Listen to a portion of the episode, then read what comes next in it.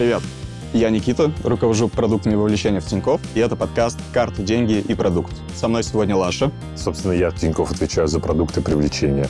Мы сразу решили, что наш подкаст не будет про какие-то истины из книжек, про то, что надо делать каздев и какой-то идеальный мир. Будем рассказывать, что мы делаем на практике, сквозь боль, под слезы. Все будет супер честно. Зовем лучших практиков с рынка. И сегодня, например, мы позвали Ваню. Привет, я Ваня, я CPO в Яндекс.Лавке и рад здесь с вами быть. А, сегодня мы решили обсудить тему LTV, NPV и все такое. Очень страшные слова. Кто-то их применяет, кто-то не применяет. Мы продукты, а не финансисты, поэтому два раза интереснее будет послушать, кто что об этом думает. Начнем, наверное, со знакомства. Вань, мы с тобой работали в Сбермаркете пару лет назад, но теперь ты CPO лавки. Как ты докатился до этого? Тебе длинную историю на, на 5 минуток от моей э, буквально рождения и выхода из универа или коротенькую конкретно про CPO? Коротенькую про CPO. Ну, давай короткую. Наверное, ключевая разница между линейным продуктом и CPO в таком каком-то революционном экзистенциальном росте, когда у тебя только команда разработки, и вдруг, когда у тебя появляется много продуктов, и это со мной произошло в Сбермаркете. Туда я пришел, наверное, синер продуктом, лидом, и в момент реорганизации мне просто предложили возможность залидить много команд и целую вертикаль бизнесовую. И в этот момент произошел вот этот квантовый скачок до, до роли CPO. А дальше в лавке произошел уже такой переход, когда скейлинг больше людей, подчиненных и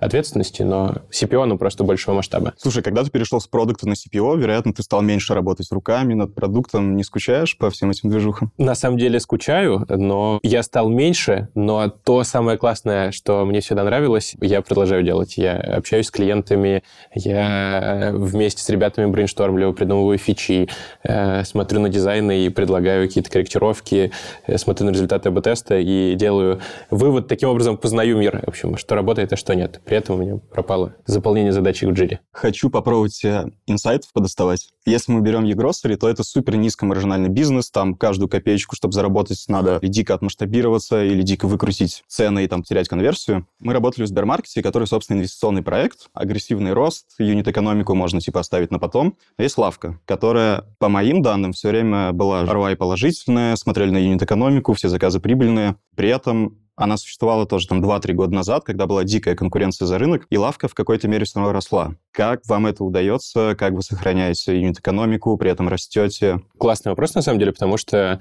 в лавке и в целом в рынке e достаточно сложно э, становиться прибыльными, и по открытым данным, которые у нас есть, э, действительно мы в мире первый игрок, который в прошлом году примерно за полгода показал EBITDA positive экономику. А в этом... Насколько я помню, Инстамарт в свое время стал положительным тоже. А, ответ на прямой вопрос «как?» На самом деле здесь стоит идти от проблемы. В классическом бизнесе, вот, e у тебя есть продукты, у них большая себестоимость, остаются тебе маржой, там, не знаю, 50% цены. И дальше это уходит на аренду, на зарплаты в обычном магазине э, продавцов, а в доставке еще и курьеров. И вот это все съедает всю маржу, и поэтому помогают нам быть прибыльными эффективные складские инструменты, когда мы можем с точностью до одной штуки спрогнозировать завтра, сколько у нас будет заказов конкретно медовейника из лавки, угу. и поэтому мы, когда заканчивается срок годности, ничего не списываем или списываем очень мало потому что мы просто точно предсказываем и точно автозаказываем на каждую лавку. Когда у тебя увеличивается плотность, когда у тебя в единицу времени 10 заказов одновременно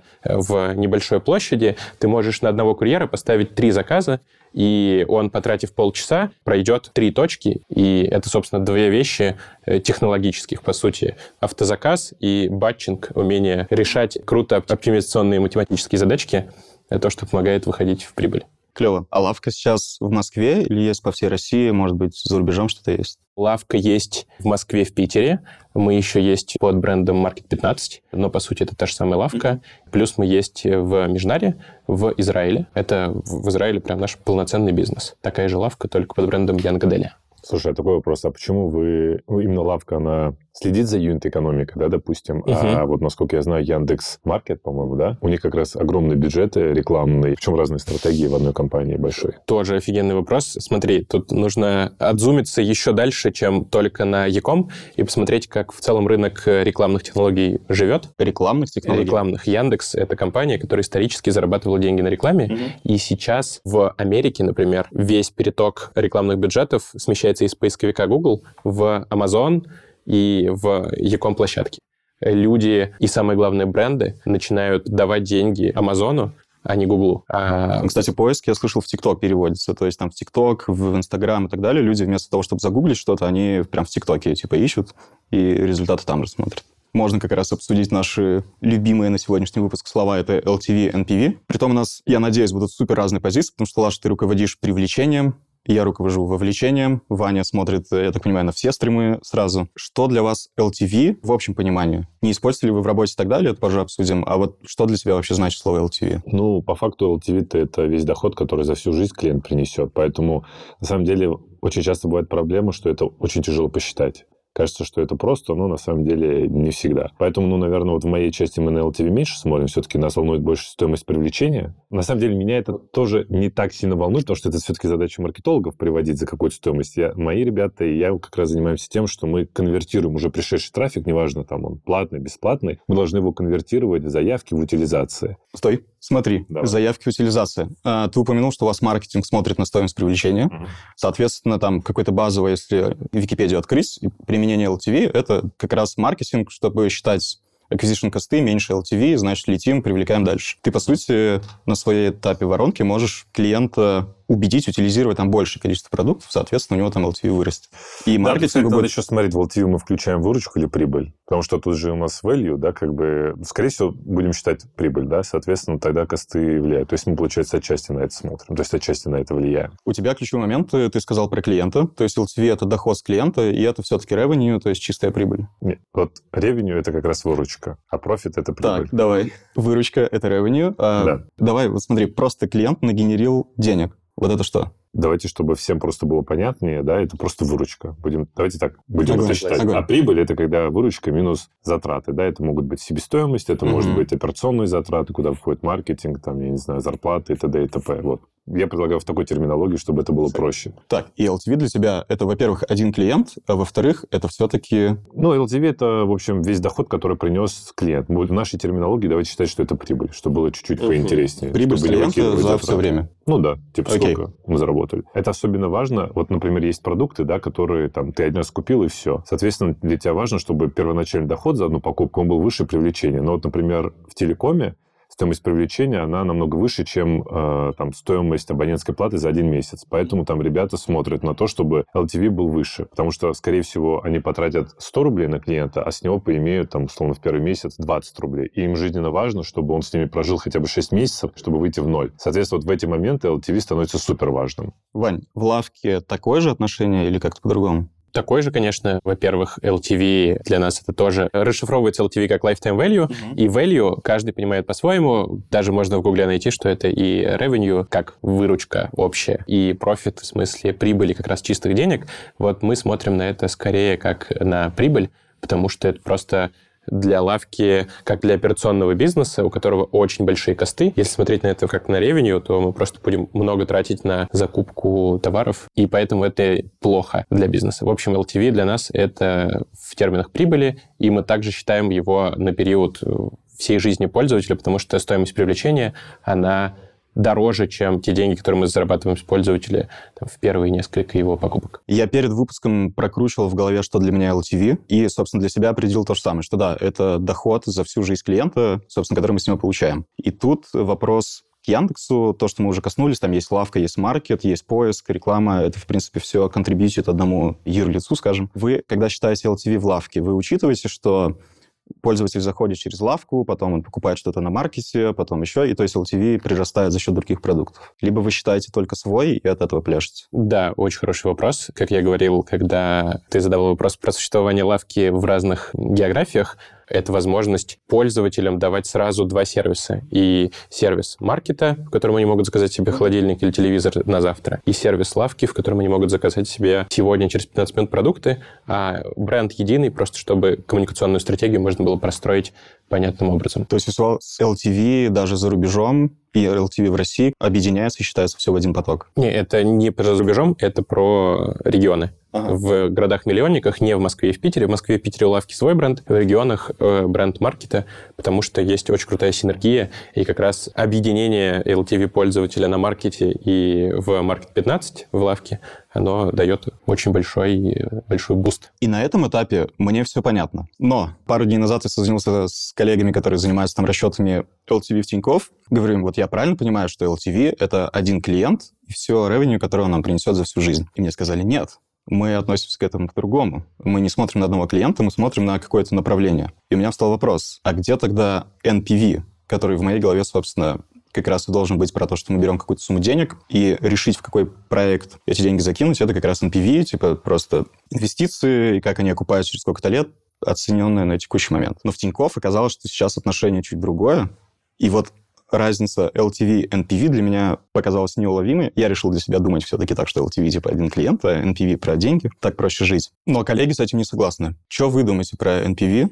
Используете ли вы как-то, считаете или вообще не сталкиваетесь? Короче, я бы, во-первых, сказал, что, в принципе, показатели можно считать абсолютно по-разному. И нет какого-то правильного или неправильного... Ну, неправильный точно есть вариант, а вот правильных мало. Просто вся фишка в том, что важно, чтобы в рамках одного направления или компании считали одинаково. Потому что очень часто бывает, что ты там можешь так посчитать, можешь так посчитать, но для тебя важно потом сравнивать эти показатели. Чтобы их можно было сравнить, они должны считаться одинаково. Поэтому то, что где-то одним образом считают LTV, где-то другим образом, это нормально. Кстати, часто так делают, чтобы конкуренты не могли сравнивать друг с другом. Ну и вот то, что там рассказывали про шмузинг, да, там с отчетностью и так далее, это вообще как бы стандартная история у финансистов, чтобы наоборот показать, что вот у нас там вот этот сегмент растет, это не растет и так далее. Вот поэтому как бы правильно-неправильно мы можем за скобки убрать. Если говорить про LTV NPV, мне кажется, сначала вообще надо сказать, что такое NPV. Net Present Value. Net Present Value, да. И получается, что, насколько я помню, да, NPV, он очень важен, когда у тебя проекты на несколько лет, потому что стоимость денег в разное время, оно разное, да, и, соответственно, чтобы сравнивать деньги в разных периодах, тебе нужно их привести к какому-то там общему знаменателю. Типа, если мы знаем, что у нас инфляция 10%, значит, 1000 рублей текущие, там, не знаю, вчера были сколько там, 910, там, завтра там 1100 и так далее. Там, кстати, на самом деле в эту ставку дисконтирования закладывается и инфляция, и риски самого проекта, плюс там в случае банка это какое-нибудь фондирование еще. Там вообще, насколько я еще знаю, может быть, что мы могли бы заработать столько-то денег. Ну, короче, там Давайте не будем усложнять. Ну, короче, что, NPV, чтобы решить, типа, я сейчас на вклад деньги положу там под э, ключевую типа ставку условно, либо вкину в какой-то инвестиционный проект. Да, у нас как бы подкаст для там медлов, сеньоров и хедов, да, но мне кажется, терминологию все равно надо упрощать, чтобы было понятнее.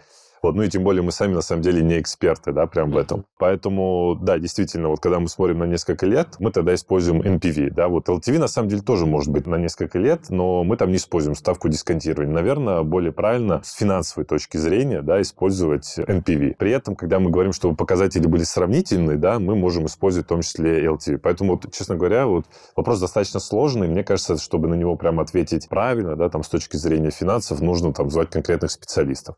Вот, скорее всего, в компаниях считают либо одно, либо другое, есть какие-то уже устоявшиеся традиции. И самое главное, что эти показатели сравнимы между собой. То есть ты можешь сравнить сегодняшний, не знаю, показатель с прогнозируемым и с э, предыдущим. Вот все. Ваня, у тебя MPV где-то фигурирует вообще в работе? Полностью плюсую Лаши во всем описании. MPV у меня нигде не фигурирует, именно потому что NPV — это дисконтированный поток денег, и разница между LTV и NPV в горизонте твоего планирования. Если твой продукт, экономика в нем сходится, например, за год жизни клиента или за несколько месяцев жизни клиента, то NPV считать нет смысла, потому что это очень сложная математическая формула, которая учитывает, да, вот эти ставки дисконтирования, стоимость денег в будущем. Ты живешь в моменте за несколько месяцев, тут тебе проще просуммировать, сколько денег тебе клиент оставит. Но в случае LTV тебе то же самое надо сделать. Не совсем, потому что за несколько месяцев у тебя деньги не успеют обесцениться. Ну, если ставка дисконтирования Месяц, как в Турции. Возьми Тинькофф. Собственно, LTV приходится считать типа на десятилетия вперед.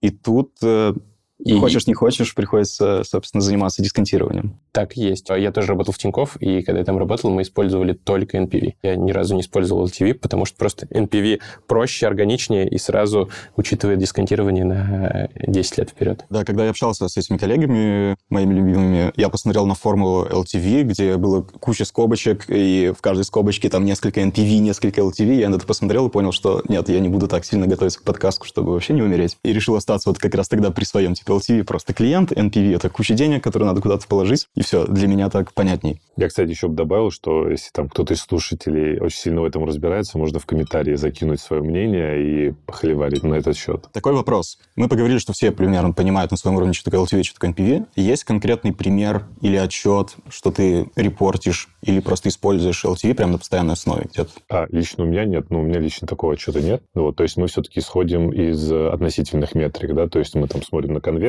В разных продуктах, соответственно, она абсолютно может быть разная. И наша задача просто утилизировать трафик с большей эффективностью. Это будет означать, что мы потратили ту же сумму денег, получили больше эффективности, соответственно, стоимость привлечения, она снизилась. И мы там большие молодцы, потому что мы сэкономили на этом. Как можно работать в банке и не показывать деньги? Не, почему? Мы же пока... Ну, то есть, смотри, каждая метрика, она декомпозируется, да, условно. Естественно, у коммерческого предприятия первая, самая главная метрика, скорее всего, тоже в зависимости от стратегии, но банка, который на рынке много лет, у него там деньги, да, первые. Дальше ты декомпозируешь, и ты просто понимаешь, что твое направление, оно влияет на главную метрику за счет каких-то прокси-метрик, да. Вот и все. Наша метрика — это количество людей, которые пришли, да, стали нашими клиентами. То есть, по сути, деньги считает кто-то там э, на следующих этапах уже. Ты контрибьютишь, условно, у нас тут вот анбординг, его конверсия там подросла, и дальше ребята сидят и такие, ага, если там ваша конверсия подросла на 2%, значит, мы, типа, заработаем за год там. Просто смотри, вот ты тоже сам сказал, что вот LTV можно по-простому считать, да, там, не знаю, может количество дохода на время, вот, и, типа, вот мы получили, или там сколько в месяц в среднем приносит человек, на сколько месяцев он с нами жил, типа получили LTV, да, там в Тинькофф это типа суперсложная формула. Просто когда бизнес большой, типа вот так вот директивно тяжело посчитать. Там всегда есть очень много нюансов, особенности и так далее. Поэтому вот сказать, что вот прям мы считаем что-то сложно. Мы считаем только какую-то проксиметрику, а потом есть там аналитики, финансисты, которые считают причем по-разному, потому что для разных целей эти цифры нужны. Поэтому вот я бы на самом деле в эту степь вообще бы особо не заходил. Интересно, значит, считают по-разному прям в рамках Слушай, одной команды? Не, да, потому что, смотри, у финансистов там свои как бы необходимости, да, там стандарты и так далее, и так далее. Ну, как бы они считают как бы э, по-своему. У аналитиков они могут смотреть более локально с точки зрения своего направления, там, чем занимаемся, как это влияет. Поэтому я бы здесь вот не уходил бы в эту степь, потому что здесь как бы очень сложно. Понял. Вань, как у тебя ситуация с LTV? Используешь, не используешь? Использую, но для очень неочевидной цели. Мы в лавке, на самом деле, очень печемся о счастье клиента и стараемся его максимизировать. Но это очень такая непонятная метрика. Что значит ты стал счастливее? Как это измерить? А хочется, когда запускаешь АБ-тест, это вообще-то померить и доказать. Вот мы сделали, мы сделали человек счастливее. NPS хорошая метрика, но у нее есть ряд минусов. Первая, она очень нечувствительная. Угу. А, просто ты собираешь опрос, э, и если ты сделал маленькое изменение, это не повлияет на твой ответ, порекомендуешь ли ты сервис или нет, нужно что-то радикально изменить. Плюс она очень запаздывающая. Ты говоришь пользователю, порекомендуешь ли ты или нет, он после последний раз заказывал месяц назад, не помнит, что изменилось и так далее. И мы хотим это измерять чуть точнее, и когда у нас запускается какое-то небольшое, но кажущееся нам важным изменение, например, которое должно повлиять на ретеншн, а ретеншн для нас это и есть проксиметрика счастья пользователя. Если он чаще к нам возвращается, он нам более лоялен, он больше ценит продукт, и это означает, что он, по сути, счастливее. Если бы он был несчастен, он бы от нас ушел. И в таких долгих тестах, например, касающихся персонализации, мы поменяли главную страницу, э, там появились какие-нибудь сторис, которые э, персонально для тебя ротируются в зависимости от твоих интересов. Это достаточно минорное изменение, которое прокрасится только на большом периоде времени. И вот на этом длинном периоде времени, например, там, 3 месяца, мы запускаем тест на 3 месяца, и там считаем LTV за этот период. В начале у всех по нулям, и в двух группах мы начинаем смотреть, как много люди делают у нас заказов, и за счет этого вот этот накопленный LTV за период э, показывает ответ, стат значимый или хорошее изменение. То есть вы его не предсказываете, для вас это что-то типа ARPU просто на периоде? По вы, сути, да. То есть вы не, не предсказываете все-таки LTV, чтобы понять, там, сколько еще денег можно в маркетинг влить, вы именно считаете там просто выручку за период? Нет, ты спросил, как я использую. Да, так как да, ты да. описал, мы тоже используем. Э, мне кажется, надо объяснить ARPU зрителям. Это average revenue per user, типа сколько денег принесет э, нам пользователь за период времени.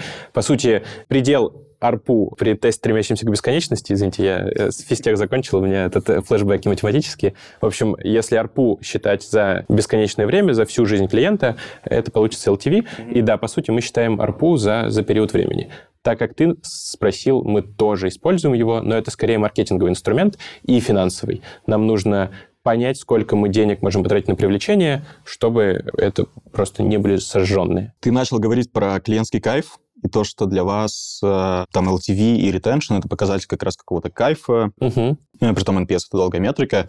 У меня продукт вовлечения. Это там истории, пресс-лента, в общем, все, что связано с контентом, что вовлекает и повышает стикинес, вот эти все вещи. Мы сейчас, прямо сейчас, не считаем LTV, но мы считаем сэкономленные acquisition косты. Условно, если там истории показали классный контент, который решил какую-то боль пользователя, и пользователь подключил там какую-то услугу или кредитку оформил, или там кубышку взял. Классный инструмент, подключайте кубышку. Мы считаем себе в копилочку и бюджет там команды истории, что мы заработали вот сэкономленный acquisition cost на клиента. Вот так используется, и там получается какое-то количество денег. По поводу кайфа. Хочу чуть-чуть от LTV отойти, если никто не против. Мы в какой-то момент подумали и решили заменить слово «кайф». Оно осталось, но мы его конкретизировали до дофамина. То есть сейчас там некоторые продукты в Тинькофф нацелены на то, чтобы вызывать в клиенте дофамин что это такое и как его мерить, мы до сих пор разбираемся. В голове как раз вот эти ретеншны, LTV и так далее. Что для вас кайф в лавке? Это просто ретеншн, или вокруг чего-то, как вы принимаете решение, когда вот это надо делать, это, скорее всего, кайф, либо вот это надо делать, проверив, что это строго на ретеншн влияет. Вот эти штуки как вы делаете? На самом деле у этого есть три столпа, три столпа, на которые мы опираемся при принятии решения. Первый, самый важный, это на самом деле внутренний э, внутреннее желание это сделать. Потому что вся команда собиралась и до сих пор собирается по критерию просто огромной любви к тому, чем занимаются, и любви к пользователю. Поэтому мы просто периодически собираемся, брейнштормим, оцениваем задачки и голосуем очень просто. Голосуем по тому, о чем мне самому хочется сделать, от чего я лично кайфану. То есть у вас как бы райс, но там в основном confidence. Confidence и effort. Не там reach, не impact, а вот типа... Э, мы делали, например, оценку по райсу, и качестве импакта мы взяли набор ценностей, которые в лавке хотим отражать. Это, это радость, это выгода, это несколько было про счастье, это все как бы интегральные метрики счастья. И мы просто голосовали про то, как каждая метрика прокрасится условно, как метрика счастья пользователя, как эта эмоция прокрасится, насколько она сильно вызовется благодаря этой фиче. И это Класс. первый способ. Но я сказал про три. Второй, очень простой и понятный, да, это Retention LTV. Его мы стараемся оценить, когда можем, но это не является стопором, если по нашей оценке прямо сейчас по результатам АБ-теста никакого эффекта на LTV не будет, но при этом мы все супер сильно верим всей командой, что это будет классно, мы все равно в это пойдем. А третий кусок — это очень глубокое изучение NPS. Мы собираем и каждый месяц меряем NPS по нам и по всем прямым и косвенным конкурентам, но при этом мы его очень детально структурируем. У нас есть такой большой факторный анализ из 20 параметров. Э, как это работает? Мы спрашиваем, порекомендуешь ты лавку от 1 до 10? А потом даем тебе 20 вопросов, в каждом из которых говорим, как тебе мобильное приложение, удобно, неудобно, как тебе стоимость доставки, удобно, неудобно. И получается, что человек вначале сказал, порекомендует или нет, а потом ответил на набор параметров, на набор детальных вопросов, и очень легко из этого посчитать корреляцию и важность каждого фактора. И когда мы опросили там 10 тысяч человек, у нас э, появилась очень четкая зависимость. Человек рекомендует лавку, если, например, для него очень удобное мобильное приложение, курьеры никогда не опаздывают и всегда вкусная, классная еда. Это э, не совсем точный набор действительных ценностей, но он сильно пересекается. Слушай, перебью. А как вы учитываете, что кому-то может быть пофиг, что курьер опаздывает, а кому-то не пофиг? Или получается все равно смещение какое-то? Ну, то есть кто-то остро реагирует или столкнулся с ситуацией, когда ему было важно, чтобы курьер не опоздал, а у кого-то таких ситуаций нет, доставка 15 минут, но у человека есть там 2 часа свободных. И вот, получается, фактор влияния опоздания курьера будет супер разный у этих двух групп. Это правда. Мы пока так делать не умеем, очень хотим научиться, но сейчас мы считаем это в среднем. То есть вот 10 тысяч человек ответило, кто-то из них переживал из-за скорости доставки, кто-то не переживал. Чисел, э, тут работает, Закон да. больших но чисел проблема, что у одного человека могут быть разные ответы на этот вопрос в разный промежуток времени. То есть сегодня у меня было 2 часа, и ты мне вез, допустим, не знаю, сухарики, да, а завтра ты мне везешь колу для виски, да, и у меня есть только 15 минут, потому что моя кола закончилась. И в первом случае я буду как бы нейтрален, да, а во втором я буду крайне недоволен. Где поэтому... дальше виски с колой? Да-да-да, поэтому здесь действительно так надо учиться и стараться считать это, но, наверное, это будет почти невозможно. Прикольно, получается, если у вас пользователь потом сдал два раза NPS, прошел, вы можете потом посмотреть, что изменилось э, в общем бале mm-hmm. и почему конкретно по клиенту. Мне кажется, вам, знаешь, еще после 20 вопроса надо еще переспрашивать все-таки, а вы готовы порекомендовать? Потому что, мне кажется, для меня могут меняться Для меня, на самом деле, 20 вопросов — это То есть э, я помню сейчас прямо не NPS, но там CSI, кстати, по одному из продуктов, и там два вопроса, кажется, один или два, и то конверсия типа в полное прохождение вот этой воронки, э, там два или три экрана, 20 или 30 процентов, я не представляю, что с 20 вопросами творится, и типа какая часть вообще доходит до 20 Мне кажется, тут просто разница в аудиториях. Твоя, она очень занятая, а, а у Вани там, видимо, ребята, которые владеют большим количеством свободного времени. Кстати, наоборот, в лавке аудитория — это мы с вами. Это аудитория широкая, там есть и мамы с детьми, и, и даже пенсионеры, но кора аудитория — это как раз молодые люди от 20 до 30-35, работающие, у которых немного времени, времени, и которые очень ценят счастье, в, которое они получают за небольшой эфорт, за то, что они потратили там 5 минут 10 на сбор корзины, через 10 минут им привезли, они кайфанули от вкусной еды, от того, что никто не опоздал. Тут, кстати, наоборот, потому что я говорил про продукт, где XAT — это персональная лента. Собственно, один из смыслов существования mm. этого продукта — это типа позалипать, пользуя время провести. Поэтому, да, у Вани тут позанятие в этом контексте люди ну, как сказать, знаешь, люди, которые занимаются ерундой, там читают всякие или смотрят видосики в Инстаграме, они на самом деле очень заняты, потому что у них нет времени, не остается на другое время. Слушай, я бы тоже, на самом деле, на этот вопрос бы хотел ответить. Мне кажется, ну, типа, всегда же есть вот эта битва, да, как бы двух каких-то направлений, которое одно говорит деньги, деньги, деньги, да, как бы сто процентов, а второй говорит там дофамин, лояльность, там все дела. Ну, и обычно, как всегда, на самом деле, правда, посередине. Но вот я для себя так сформировал. Наверное, про деньги классно говорить, когда ты думаешь о сегодняшнем дне, а про лояльность дофамин, когда ты думаешь о завтрашнем дне. Соответственно, тут зависит на самом деле твоя ситуация. Если, конечно, ты боишься, что завтра нечем будет выплачивать зарплату, ну, наверное, не надо думать о дофамине и метрики денежные. Это короткие метрики, да, относительно. Можно понять сразу и как бы заработать денег. Если тебе есть чем платить зарплату, ты прибыльный, хорошие доходы и все дела, то, конечно, тогда надо часть времени, да, там, часть ресурсов отдавать на завтрашний день, чтобы ты понимал, что там, ну, грубо говоря, твоя аудитория становится более лояльной, потому что обычно пользователи любят какой-то продукт не за какую-то эффективность, да, ну, редко такое бывает, а вот именно за какие-то вот эти вот маленькие плюшечки, которые остаются в сердце. Вот, поэтому, да, для меня дофамин – это какая-то такая инвестиция в завтрашний день. Можно я у вас украду роли ведущего и задам один вопрос? Э, мне супер понравилось то, что ты сказал, Леш, и вот про эти два лагеря. Э, с одной стороны, деньги, деньги, деньги, а с другой стороны, счастье, дофамин и завтрашний день. Как вы, ребят, находите баланс между этим? И ищете ли вы его вообще? Очень просто. На самом деле, я сейчас сделаю ссылку к книжке «От нуля к единице» Питера Тиля. Э, там одна из мыслей книжки, что, в принципе, монополии и вертикальный рост компании – это не так уж и плохо, и то, что она убивает конкуренцию, это плевать, потому что большие корпорации могут себе позволить инвестиции во что-то, во-первых, инновационное, так появляются вот всякие там чат GPT, который сейчас на каждом углу и так далее. Во-вторых, не думать в моменте про деньги, а заниматься кайфом. Поэтому, если взять конкретно мои продукты, мы заточены и репортим в основном продуктовые метрики, то есть это как раз там NPS, конверсии, даже engagement rate, типа просто сколько лайков поставил. И, в принципе, команды, от них никто не требует репортить деньги. Это позволяет сформировать правильный mindset. Ты не думаешь о том, что надо сюда рекламу, сюда рекламу, тут обязательно затащить какой-нибудь там, не знаю, не дай бог, dark pattern какой-то поставить, чтобы эти клиент там не прочитал что-нибудь. Наоборот, мы можем честно все рассказывать так, как хотим, и удобно для клиента.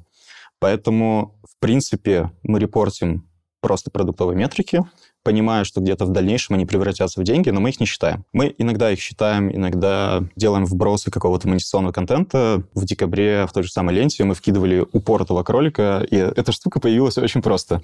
А, я отправил редактора подумать, как она на OKR может повлиять контентом. И она принесла проект, села с дизайном, и такая, Никит, мы придумали проект под названием «Упоротый кролик», и там реально был упоротый кролик, то есть там картинка типа оливье, кролик и человеческая рука. Для Тинькофф это типа что-то из ряда вон выходящее. А, мы, разумеется, ни с кем не согласовывали, сорян. Запустили, эту штуку нагенерила там, если называть порядки, ну там десятки миллионов рублей в заявках новых клиентов всякие продукты Тинькофф, Тинькофф путешествия, учебник ТЖ.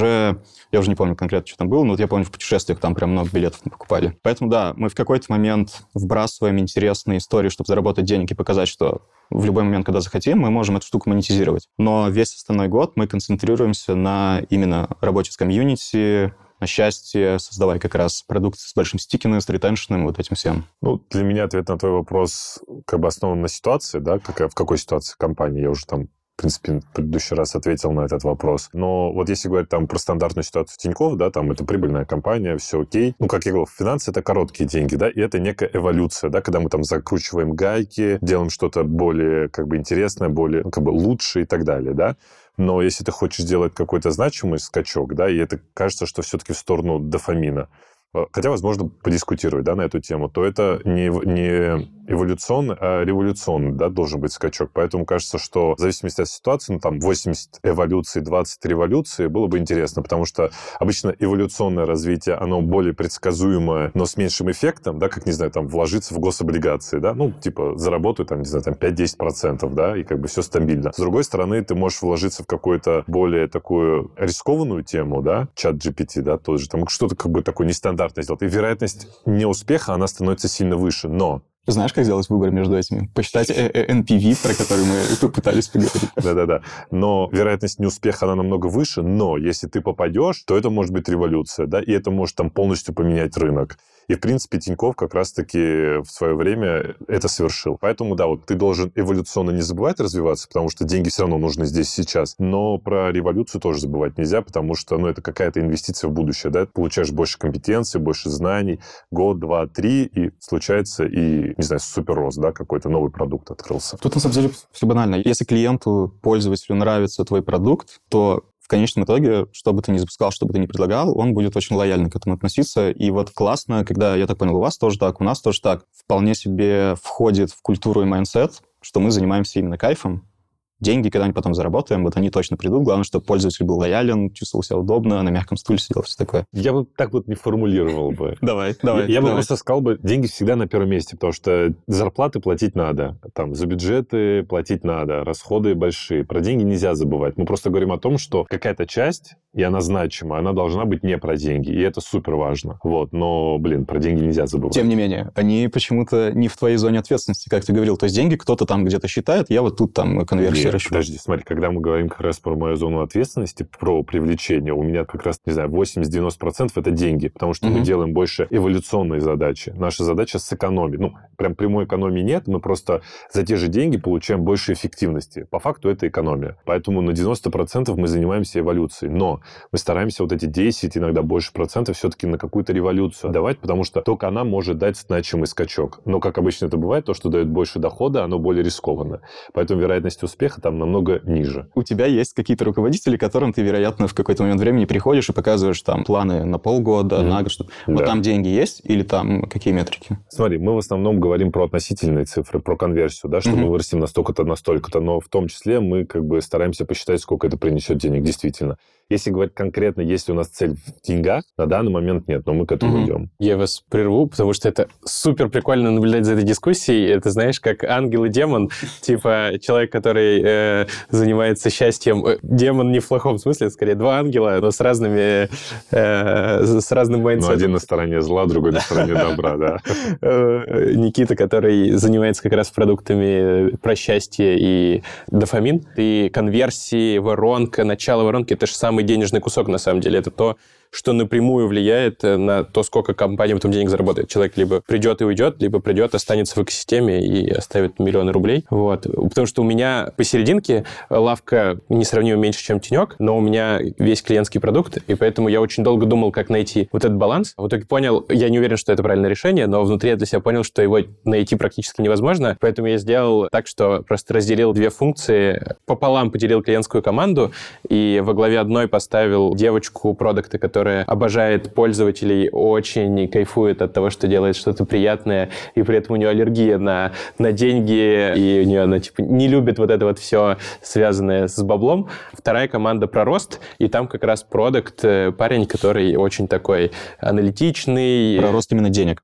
Ну да-да-да, типа команда про рост, э, ну, роста, но в первую очередь они смотрят на метрики как раз конверсии, среднего чека, в общем, всего, что напрямую деньги коммитит, и между ними как-то плюс-минус пополам делятся ресурсы, там у них есть свои продукты и команды. Пока что еще нужно посмотреть в динамике, что это даст там на горизонте года, но мне кажется, очень хорошо работает, потому что у них до этого внутри были конфликты, типа, а что делать? Вот сразу вопросы. Во-первых, как они между собой решают, если в одном месте э, продукта, сейчас гипотетически девочка за счастье хочет одно видеть, а мальчик за конверсию хочет другое видеть, как вот это разрешается? Очень... Как работает система противовесов, короче? Очень правильный вопрос. Э, система противовесов пока работает на ручнике в виде меня. Вот. Это не идеальная система. Мне, наоборот, я искренне считаю, что хороший руководитель — это тот, которого собьет автобус, и ничего плохого не произойдет. В смысле, он, mm-hmm. он нужен системе, он ее как-то... То есть у меня просто второй вопрос был в эту же степь. То есть если к тебе в итоге приходят э, и девочка, и мальчик, и каждый хочет там, не знаю, по 10 разработчиков под какие-то проекты нанять себе в команду. Причем мальчик тебе приносит конверсии, деньги, ретеншн, все четенько, и ты такой, ну, классно, есть хедкаунт, на каждый хедкаунт там сколько-то зарабатывается денег, решение принять легко. Приходит девочка такая, ну, вот тут, типа, а, классно, улыбку, люди посмеялись на интервью, все говорят, клево, там, CSI положительный. Как вот тут тогда поступать? Я действительно являюсь э, третейским судьей здесь, но конфликтов, правда, пока возникало мало очень мало, как-то все очень понятно разделилось. Там действительно часть проектов, которые не хочет брать девочка за счастье, хочет брать мальчик за, э, за деньги. И наоборот. Э, поэтому там было парочка пересечений, и они разрулились очень полюбовно. Про то, что ты спросил. На самом деле это работает только когда все идет с головы компании. И у нас SEO очень человеколюбивый и творческий в хорошем смысле человек. Он, Дима Масюк, недавно вышла новость, он как раз ушел руководить э, всем Яндекс-порталом, поиском, в общем-то, угу. на 10 тысяч человек, на, на, на, на основную Поздравляем. Яндекс. Вот у него был посыл, что мы делаем то, что для счастья и для кайфа, и не было проблем э, с ним согласовать найм и выделение ресурса. Главное было в понятных метриках это объяснить, и понятные метрики, это, например, охват. Сколько людей увидит и повзаимодействует с фичой, сколько людей зайдет в сторис, посмотрит ее, сколько людей, там, не знаю, потыкается во что-то, и как это может потом повлиять на NPS, CSI и так далее. Слушайте, а можно офлайн вопрос? Ну, это мой личный. Я как-то... Офлайн вопрос, да. А, точнее, да, оф топик. Э, короче, я как-то заказывал в лавке, там была какая-то игра, по-моему. Ага. А, я не помню, типа Марио, что-то ну, там прыгает. Там скачет, бегает. Прыгает, да, да, да, да, да. Можешь рассказать вообще, это как раз вот про, про дофамин? По-моему, там были какие-то монетки, которые угу. в плюс уходят, да, в Яндекс Плюс, и я могу что-то потратить. Короче, вот интересно, как вы вообще к этому пришли? Ну, если там можно про это рассказывать, вообще, что это дает, дает ли это вообще что-то, и смогли вы ли вообще посчитать? Мне сейчас будет две истории интересно сравнить, потому что я от другого человека это слышал, так. который как раз в том числе разрабатывал эту игрушку. Да-да-да, Леша как раз Савельев, это продукт в моей команде, который как раз это делал. А, это относится к кайфу, хотя когда Леша это еще делал, структуры это не было, я только пришел. О, а вот. Леша, кстати, за... он принадлежит одной из команд кайфа или монетизации? Ну, он э, ближе к кайфу, но там у нас еще третий кусочек, про который я не говорил, про э, такие маркетинговые технологии, разные полубэк-офисные продукты, типа админки. Bro, а, okay, вот всякое такое. Вот, и Леша вот там между кайфом и вот этой, вот этой частью маркетинговой. Игра работает, она приносит очень много э, счастья пользователям, потому что много кто пишет отзывы кайфовые, говорят, блин, класс, рекомендую друг другу. Куда они пишут? В саппорт, просто репостят в сторис. Не-не-не, мне просто интересно, я, я, я просто, когда она вышла, я залипал в нее, и прям, ну, классно играешь, еще там э, рублей 20, типа, экономишь. А тогда доставка в лавке еще рублей 20 стоила, и я отбивал ее тут же на, типа, этой игрушке, и я просто вспомнил, что там нет оставить отзыв. И мы считали, конечно, цифры, наверное, супер детали не, некорректно будет разглашать, но она не приносит денег, как мы это измерили в, вот, в смысле, в терминах э, заработка компании, но не теряет их, плюс-минус паритет. При этом люди, которые в нее играют, э, потом чаще возвращаются, и это достаточно большой процент, условно, десятки процентов пользователей с ней сталкиваются, и это становится такой уникальной фишкой, и мы в целом верим, что если лавка, ну и любой другой продукт представлять в виде каких-то набора уникальных качеств, то вот каждый такой маленький шпунтик, маленькая фишечка, она соберется в большого трансформера, который будет невозможно повторить никем из конкурентов, и который будет создавать у пользователей такую искреннюю любовь, которая не победить ее, и люди будут очень лояльны. Кстати, лавка стартап или корпорация? Мне кажется, лавка сейчас в переходном моменте, когда это уже много сотен сотрудников, но еще не легче. Процессы все еще кое-где стартапные, но уже становятся чуть-чуть угу. скрам, канбан и правильными дух при этом остался полностью стартапным, поэтому лавка и не корпорация, и не стартап, лавка где-то посередине, и мне кажется, это нужно сохранить, дух оставить, все деливери передать в системную и правильную... Скучную, но эффективную скучную, систему, да. Да, скучную, но эффективную систему, не классно сказал. Но для меня, типа, дух стартап — это сразу такой, типа, отсутствие процесса. Так и есть. Так и есть. В этом есть свой кайф, когда там 20 человек на тысячу уже не работает.